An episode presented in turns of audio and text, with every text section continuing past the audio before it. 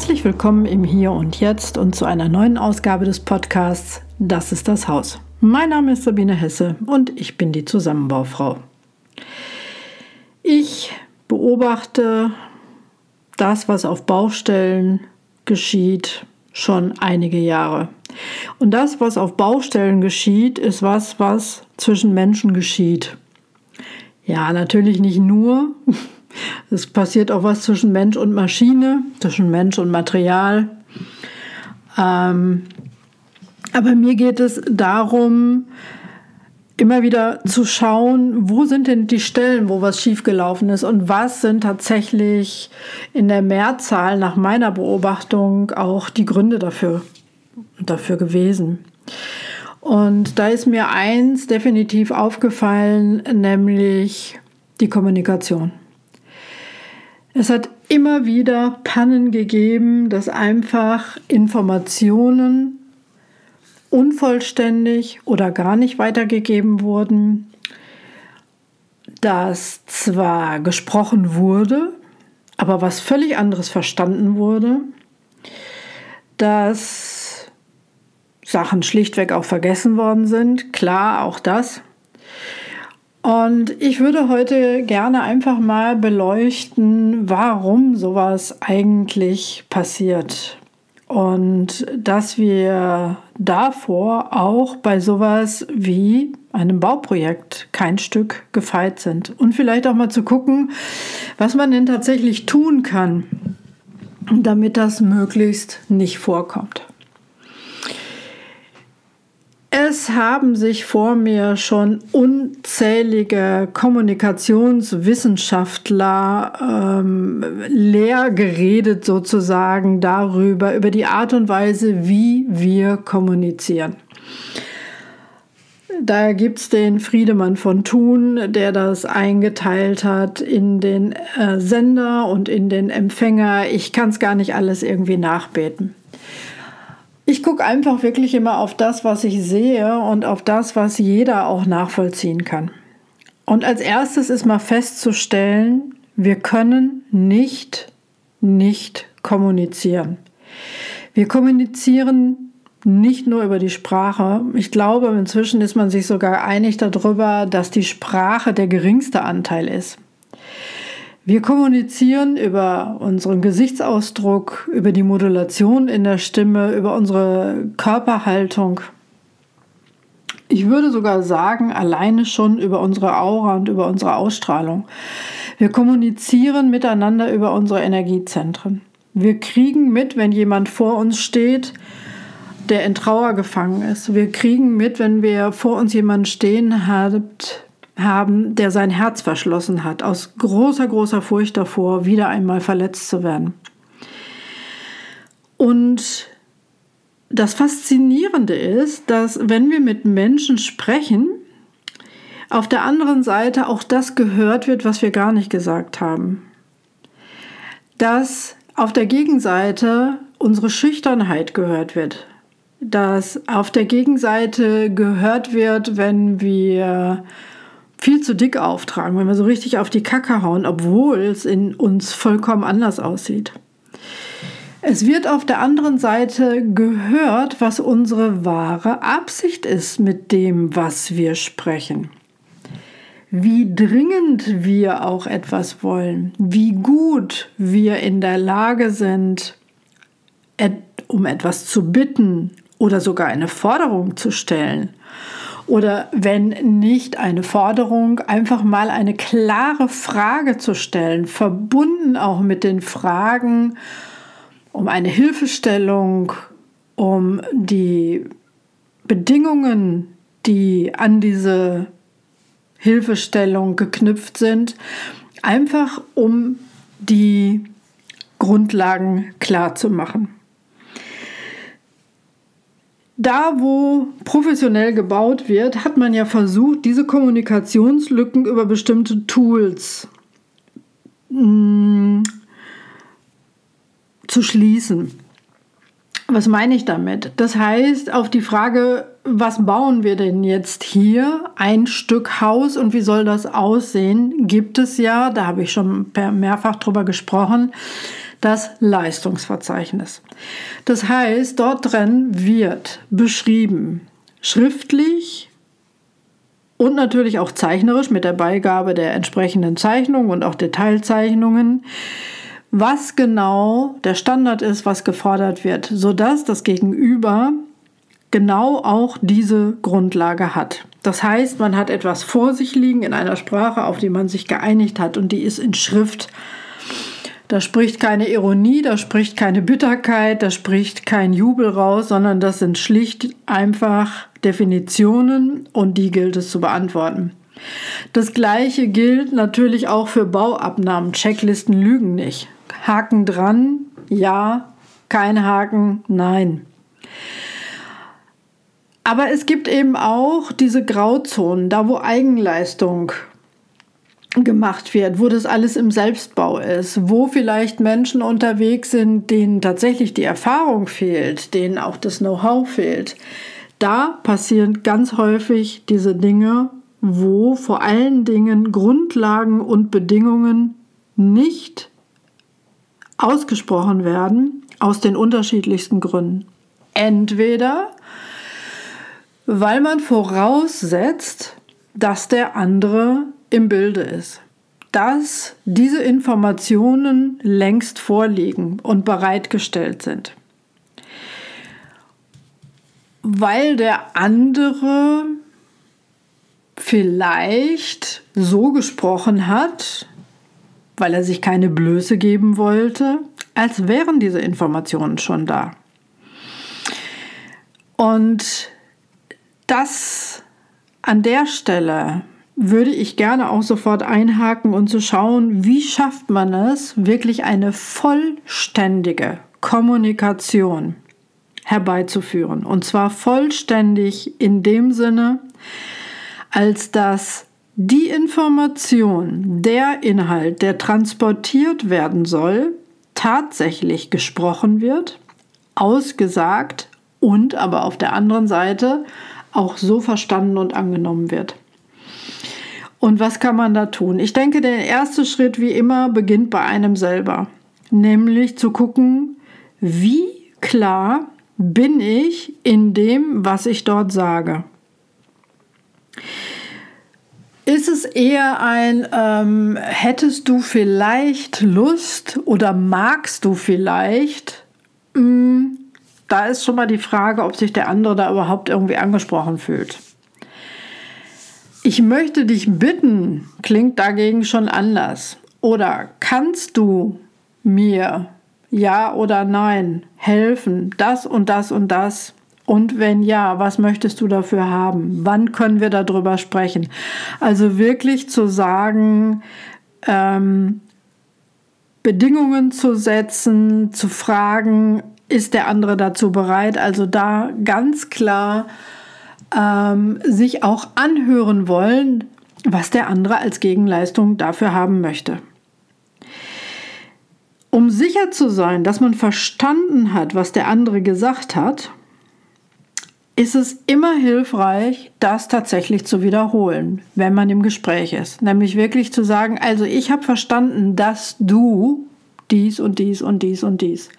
Wenn der andere sagt, äh, nee, nee, nee, so habe ich das nicht gemeint, dann geht das Spiel von vorne los.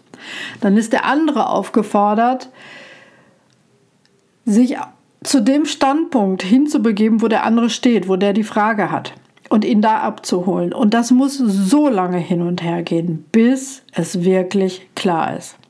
Was es dazu braucht, ist Mut ist der Mut vielleicht zu riskieren, dass man als Depp dasteht.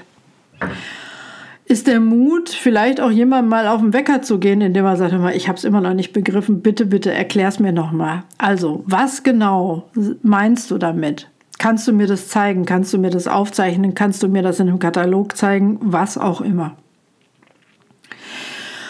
Und das Dritte ist, Dinge vielleicht wirklich schriftlich zu machen. Das heißt, sich wirklich die Mühe zu machen, so wie das bei Baubesprechungen auch gemacht wird. Es gibt dort Protokolle. Ich glaube, heute schreibt die keiner mehr.